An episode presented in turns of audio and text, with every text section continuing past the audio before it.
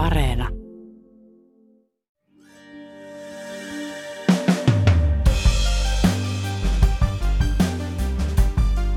Ukrainan sodasta kantautuu nyt toiveikkaita uutisia. Ukrainalla sujuu. Tiivistys on se, että Ukraina etenee. Ukraina on niinku hyvä niinku asema tilanne tässä sodan käynnissä nyt. Samalla humanitaarinen tilanne maassa on vaikea, ihmiset työttöminä ja kylmä talvi tulossa. Uutispodcastissa sotakirjeenvaihtaja Antti Kuronen kertoo, mihin ukrainalaiset nyt varautuvat, miten Venäjän viimeisimmät manööverit, kuten liikekannallepano Ukrainassa oikein näkyvät ja miten oppii tunnistamaan ohjusiskun suunnan äänestä. Tänään on tiistai 4. lokakuuta. Kuuntelet uutispodcastia. Minä olen Reetta Rönkä.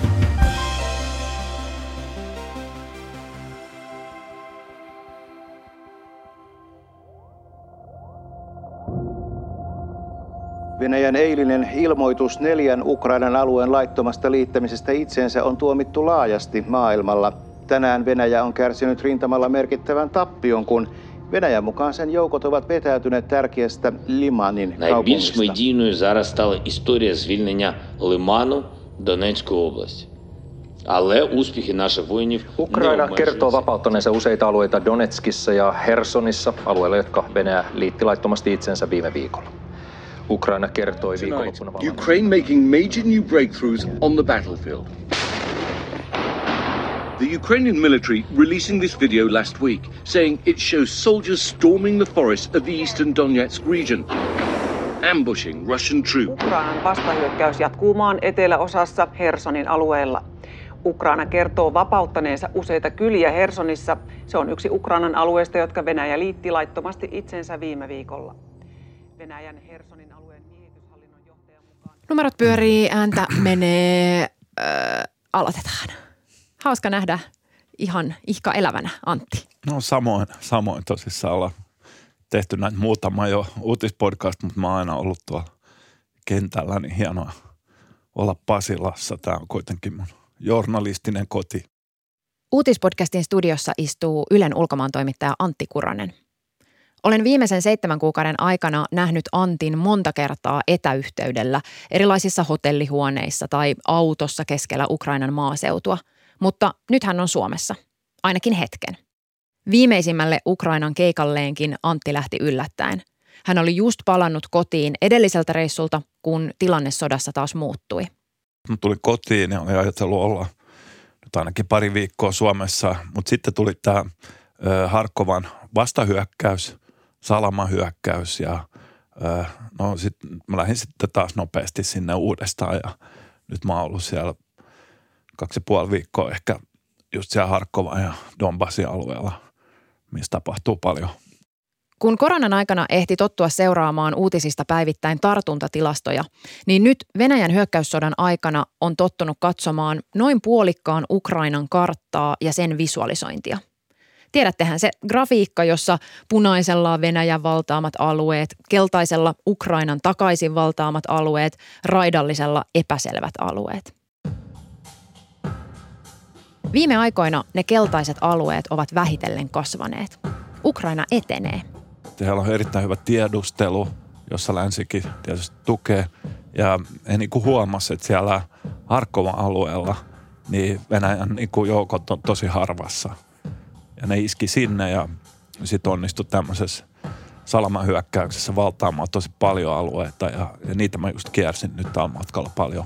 Isiumia ja Kupianskia ja tämmöisiä paikkoja, missä näitä hirveyksiä sitten paljastui sanoisin, että nyt ei ihan tässä viikonloppuna, niin Ukraina sitten vapautti vielä tämmöisen Limanin kaupungin, joka on tosi tärkeä tämmöinen logistinen paikka Venäjälle. Ja se oli taas niin kuin merkittävä sille, että äh, että okei, tässä salamahyökkäyksessä niin tavallaan venäläiset vähän niin kuin yllätettiin ehkä. Niillä oli heikot joukot siellä puolustus, mutta Liman, niin ne tiesi, että nyt tämä on seuraava, mitä Ukraina yrittää ottaa. Ja ne todella yritti tavallaan puolustaa sitä silti Ukraina otti sen. Ja sanoisin nyt, kun mä oon siellä kulkenut, niin että Ukrainalla niin kuin, kyllä heillä on niin kuin aloite nyt tässä sodassa ja etenee monella rintamalla. Tiivistys on se, että Ukraina etenee. Ukraina on niin kuin hyvä niin kuin asema ja tilanne tässä itse sodan käynnissä nyt. Ja mä näen sen itse, koska mä on ollut paljon niillä alueilla, oli keväällä ja alkukesästä ja näin ja nähnyt sen muutoksen. Kun sä sanot, että näet sen itse, niin mitä sä siis näet? No ihan ne paikat, että mä oon niin kertonut niitä samoja paikkoja, niin öö,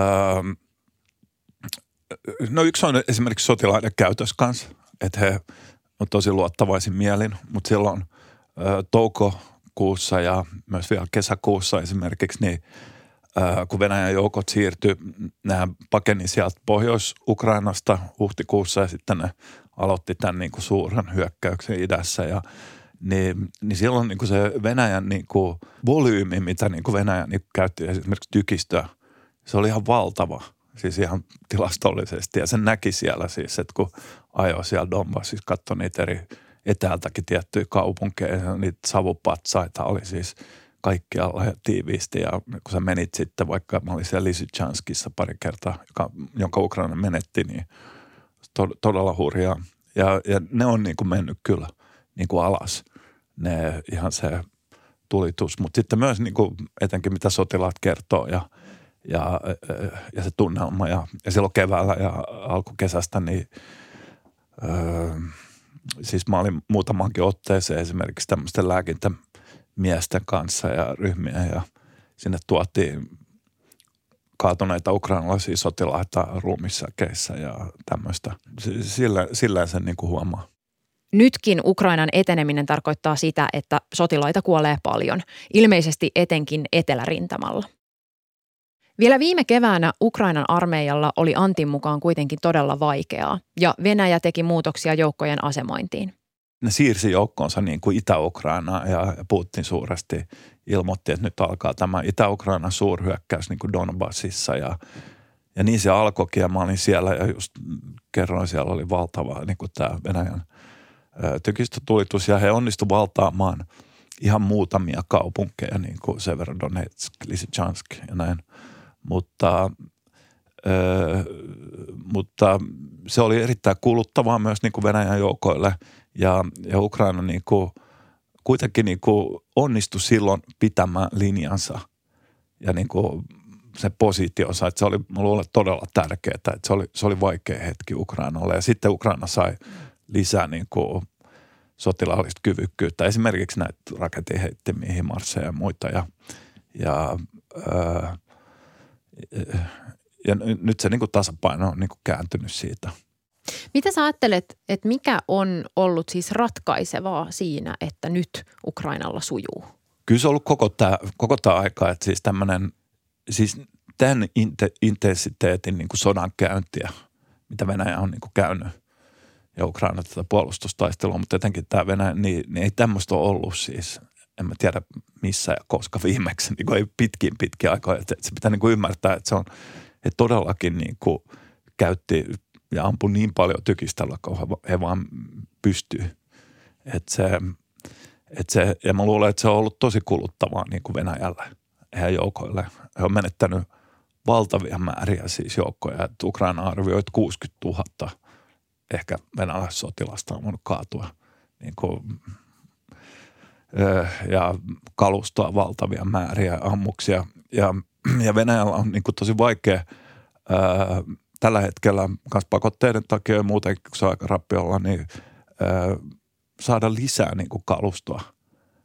Että jos se on niin kuin menettänyt pari tuhatta niin kuin panssarivaunua, niin sä et niin kuin ihan helposti niin kuin rakenna niitä uusia, etenkin kun on nämä pakotteet ja näin. Et, et kyllä mä luulen, että tämä niinku alkaa sitten pikkuhiljaa näkyä.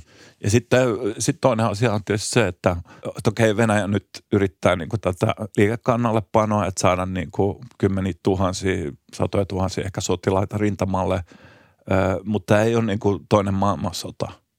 Että tässä niinku mä luulen, että teknologialla ja teknologisella niinku valmiudella on myös tosi iso merkitys. Ja Ukrainalla, joka tosi nopeasti pystyy niinku ottaa haltuun uusia teknologioita ja sitten tämä niin kuin lännen aseteknologia, että se on niin kuin paljon paljon edistyksellisempää kuin nämä Venäjän. Että kyllä tässä niin kuin Ukrainalla ja se on niin kuin tämmöinen teknologinen etu. Ja mä luulen, että se, se tulee kanssa olemaan niin kuin tosi ratkaisevaa niin kuin pitkässä juoksussa.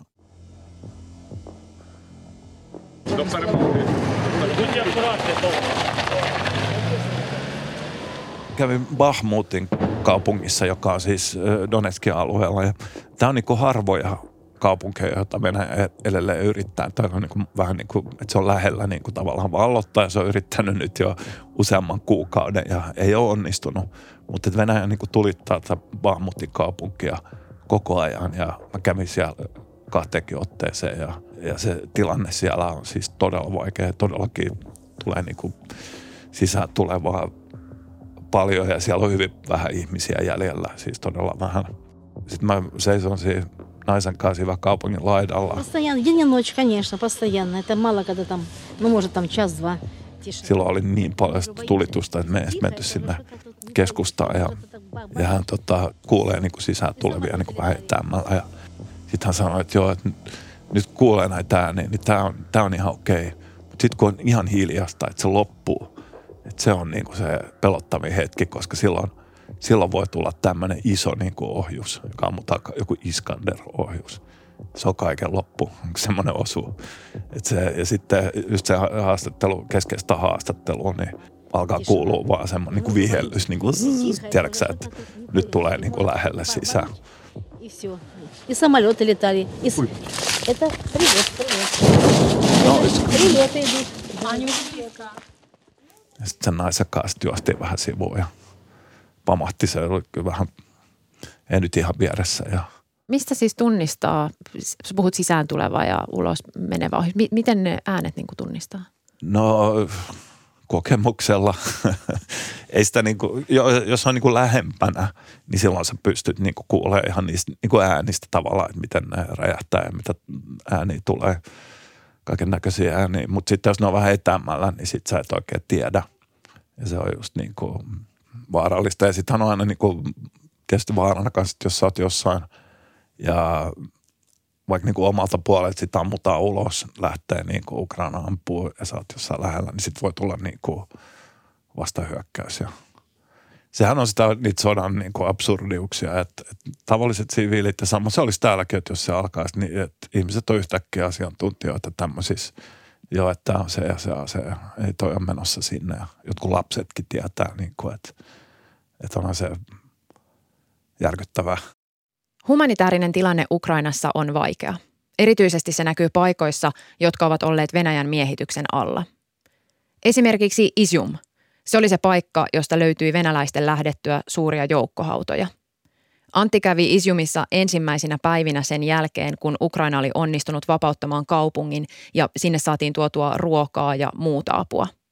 Isium oli miehityksen alla puoli vuotta ja siinä aikana yhteys muualle oli täysin katki yes, omille sukulaisille niin kuin sadan kilometrin päähän ei pystynyt lähettämään mitään viestiä, että sukulaiset ei tiennyt niin kuin Ukrainan puolella, että onko nämä sukulaiset edes hengissä.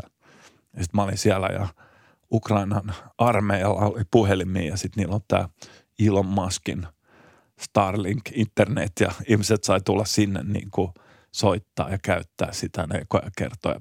Niin kuin lähes puoleen vuoteen puhui niin kuin – lastensa kanssa, jotka asuu Ukrainassa. Että se, se oli ihan käsittämätöntä. Ja sitten jo semmoinen yksityiskohta, että sitten monilla, siis kun oli tämä täydellinen niin kuin tietopimennos siellä, niin transis, tämmöiset niin perinteiset pikkuradiot, että se oli ainoa, että ihmisillä oli, mä näinkin semmoisia, mitä meilläkin on mökeillä vielä, niin paristoilla, ja sieltä ne salaa kuunteli jossain peiton alla niin kuin Ukraina ukrainalaisia uutislähetyksiä, niillä oli joku käsitys, että mitä, mitä niin kuin tapahtuu. Ja, ää, joo. Mutta sitten, mut joo, tämä humanitaarinen tilanne, että se, se on niin kuin vaikea monista syistä Ukrainassa ja todella tärkeää, että nyt kansainvälinen yhteisö ja me liittolaiset, kaikki, jotka tukee Ukrainaa, että, että jatketaan just tätä humanitaarista puolta, koska mm, esimerkiksi jopa Harkovassa, joka on iso kaupunki, niin – Venäjähän on tulittanut niin paljon siellä tämmöisiä taloja, siis isoja kerrostaloja ja muita, ja sitten tätä infrastruktuuria, että tosi monissa taloissa ei ole kaukolämpöä, siellä on niin kuin talku, talvi tulossa, jossakin paikoissa voi olla, että vesi ei toimi, sitten voi olla, että kaasu ei toimi, jos kaasu ei toimi, niin ei pysty laittaa ruokaa kotona, että laittaa ruokaa ulkona, ja, ja sitten se, mikä on todella suurilla alueilla ongelma varmasti koskettaa miljoonia ihmisiä on se, että ihmiset on työttömänä. Et, et, siis tällä hetkellä eihän Ukrainassa niin kuin tämän Venäjän hyökkäyksen takia mikään toimi. Sinne ei voi lentää, yhteydet ei toimi. Venäjä on tuhonnut systemaattisesti todella paljon niin kuin tehtaita, teollisuutta. Että ihmisillä ei ole niin kuin työpaikkoja ja tuloja. Et siksi todella monet ihmiset ihan, jotka muuten niin kuin pärjäisi, niin on kanssa niin kuin riippuvaisia niin kuin ruoka-avusta ja näin. Et se, mutta nyt, nyt varmasti tulee niin kuin olemaan suuri, suuri asia on tämä talven tulo ja talvi on tosi kylmä ja niin kuin, vähän niin kuin Suomen talvi siellä, että kaikki lämmitys ja tämmöinen. Apu, apua tarvitaan, mutta, mutta ei ole semmoista niin täydellistä paniikkia kyllä. Britannian sotilastiedustelun mukaan Venäjän armeijalla on vaikeuksia löytää reserviläisille riittävästi koulutusresursseja. Lisäksi ongelmana on löytää upseereita johtamaan uusia yksiköitä. Tiedustelukatsauksessa arvioidaan, että Venäjän presidentin Vladimir Putinin viime viikolla myöntämät ongelmat liikekannallepanon toteuttamisessa ovat korostaneet prosessin kohtaamia haasteita. Nyt Venäjän armeija vaikuttaa olevan vaikeuksissa. Mistä kertoo Venäjän liikekannallepano ja näkyykö se Ukrainassa? No ei oikeastaan. Että, ja mä tapasin siis taas paljon sotilaita ja tällä epävirallisesti näin, ja, mutta ihan kanssa kameralla niin kysyi heille tästä ja he, he oli kyllä hyvin niin kuin luottavaisin mieleen, että he sanoivat, että, että he ei usko, että se muuttaa sodan kuvaa. Okei, ne tuo paljon, voi tuoda paljon miehistöä sinne, mutta heillä ei ole niin aseita, heillä ei ole koulutusta ja ylipäätään tämä Venäjän sotiminen on ollut tosi huonosti johdettua – mä huomasin, että Suomessa oli niin kuin valtava semmoinen reaktio ja tuli vähän niin kuin, että apua, mitä tapahtuu. Mutta siellä niin kuin nämä sotilaat ja muut, ne oli kyllä tosi rauhallisin mielin tämän asian suhteen. Mutta mut sitten on tullut raportteja, että, että niitä niin kuin lähetettiin suoraan niin kuin sinne rintamalle ja heitä on jo joutunut niin sotavangiksi ja heitä on kaatunut siellä ja, ja tällaista. Saa nähdä, että, että kyllähän siellä tietysti on myös – päteviä ja sitoutuneita ja todella, todella monethan niin kuin heti, vaikka niin kuin ihmisiä on sieltä paennut ja näin Venäjältä tätä kutsuntaa, niin todella, todella monet varmasti suuri osa on niin kuin vastannut tähän niin kuin kutsuun ja, ja että se on kunnia-asia, että niin kuin liittyy sitten Venäjän armeijaan ja mennään taistelemaan. Että, että saa nähdä niin kuin pidemmän päälle, että millä tavalla se vaikuttaa, mutta – esimerkiksi semmoinenkin esimerkki oli, että just se päivä, kun tämä alkoi, tämä, kun ne kertoi näistä, tästä yleistä liikekannalle panosta ja se alkoi. Mutta sitten seuraavana aamuna sitten niin julkaistiin tämmöinen iso vankien vaihto, missä niin näitä Mariupolissa olleet, Azovstalissa olleet näitä Ukrainan niin kuin sotasankareita vaihdettiin ja ne vapautui niin kuin, niin se oli siis paljon, paljon, paljon isompi uutinen Ukrainassa – kuin tämä yleinen liikekannallepano. Että se näkökulma on niin kuin erilainen. Antti on seurannut sotaa Ukrainassa pitkään, siis jo vuodesta 2014, ja hänen kanssaan jutellessaan sen huomaa. Hän sanookin, että Suomen ja ylipäätään lännen huomio painottuu yhä paljon Venäjään – meillä on aina ollut tosi paljon niin kuin fokusta Venäjässä. Me, raportoidaan Venäjästä, meillä on Venäjän asiantuntijoita ja mitä tahansa Venäjällä tehdään, niin kuin tämä propaganda show, että liitetään nämä alueet niin kuin Ukrainasta ja pidetään joku ihme niin propaganda show jossain punaisella torilla. Me raportoidaan kaikki nämä ja ihmiset näkee tämän, mutta äh, ukrainalaiset ei, ne, ne ei niin kuin välitä siitä. Että se on semmoista propagandaa, semmoista kohinaa. Ukrainalla on niin kuin tämä puolustustaistelu ja sitten tämä päämäärä, että me vapautamme omat alueemme. Että ukrainalaisia ei jätetä miehityksen alle. Se on niin kuin se ainoa fokus. Ja sitten se, mitä niin kuin jossain punaisella torilla niin kuin keksitään jotain propagandashowta tai muuta, niin sillä ei ole niin kuin mitään merkitystä ukrainalaisille – et ehkä edelleenkin jotenkin musta tuntuu, että lännessä vähän liikaa jopa tässä tilanteessa, kun Venäjän armeija on osoittanut heikkoutensa, niin vähän liikaa niin kuin se, ne saa niin kuin läpi sitä äh, niin kuin omaa propagandansa ja kun ne osoittaa niin kuin tälle voimaansa ja äh, en tiedä, mutta mut siellä, siellä tosissaan niin ei, ei, ei ole niin kuin herättänyt semmoista paniikkia siis tämä liikekannallepano. Yksi Venäjän viimeaikaisista manöövereistä on tosiaan ollut Venäjän julistus siitä, että Luhanskin, Donetskin, Hersonin ja Zaporitsan alueet kuuluisivat mukaan osaksi Venäjää. Vaikka on tavallaan ihan selvää, että tuollainen yksipuolinen ilmoitus ei tarkoita oikeastaan mitään, on silti puhuttu eskalaation riskistä. Siitä, että jos Venäjä väittää alueita omakseen, se voisi reagoida sotatoimiin alueilla entistä rajummin. Putin ja koko sen jengi, niin ne yleensä, että se, jos ne voi valita niin kuin eskalaation ja deeskalaation välillä, niin se valitsee eskalaation. Ja, ja, ja tietysti hän nyt niin kuin Venäjän kansalle sanoo, että nämä alueet on niin kuin meille tärkeitä, nämä, me, nämä on niin kuin osa Venäjää, näitä me puolustamme joka hintaan. Niin tietysti se, siitä tulee paljon vaikeampaa Putinille vetäytyä näiltä alueilta menettämättä kasvojaan. Et se, se on niinku se tavallaan se eskalaation niinku riski siinä. Mihin Ukrainassa nyt varaudutaan? Mä sanoisin, että Ukrainan, mitä valtiojohto on sanonut ja mä luulen muutenkin, että, että tämä niinku talvi on nyt ratkaiseva hetki. Että nyt he sanoo, että ensi kevääseen mennessä niin nämä alueet on vapautettu en mä tiedä, jos ne uskoo ihan siihen, että kaikki on vapautettu, mutta, mutta kyllä mäkin uskon, että tämä talvi tulee olemaan erittäin rankka molemmille osapuolille, siis ihan sotilaille ja näin. Se on niin vaikea aika, siellä on kylmä ja siviileille, mutta et, et ensi keväänä on varmasti semmoinen hetki, kun katsotaan, missä ollaan. Koska se, kyllä se molemmille osapuolille tietysti, että, että se, on, se, on, se on tosi vaativaa niin kuin jatkaa niin kuin tämän intensiteetin sotakampanjaa niin kuin kauan. Sit, sitähän se voi, ja se, sitä kaikki haluaa välttää, että se päättyisi johonkin tämmöiseen tulitaukoon, josta muodostuu joku tämmöinen rintamalinja, joka sitten jatkuu vuosikausia niin kuin pienellä teholla. Mutta mut mä uskon nyt, että, että Ukraina tavoite on, että kaikki paukut ne laittaa siihen, että se ensi kevääseen mennessä olisi niin kuin, on vapautettu paljon alueita, käytännössä kaikki.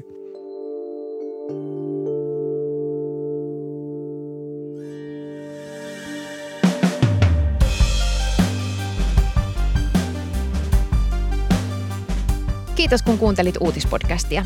Uutispodcast ilmestyy joka arkipäivä kello 16 Yle Areenassa. Sieltä löytyy myös kaikki uutispodcastin edelliset jaksot, ne kannattaa kuunnella. Ja voi myös klikata päälle ilmoitukset uusista jaksoista. Palautetta saa laittaa sähköpostilla uutispodcast ja muut löydät sosiaalisesta mediasta at Reetta Ronka. Tämän jakson äänistä ja leikkauksesta vastasi Sami Lindfors. Uutispodcastissa me syvennymme siihen, mikä on tärkeää juuri nyt. Moi moi!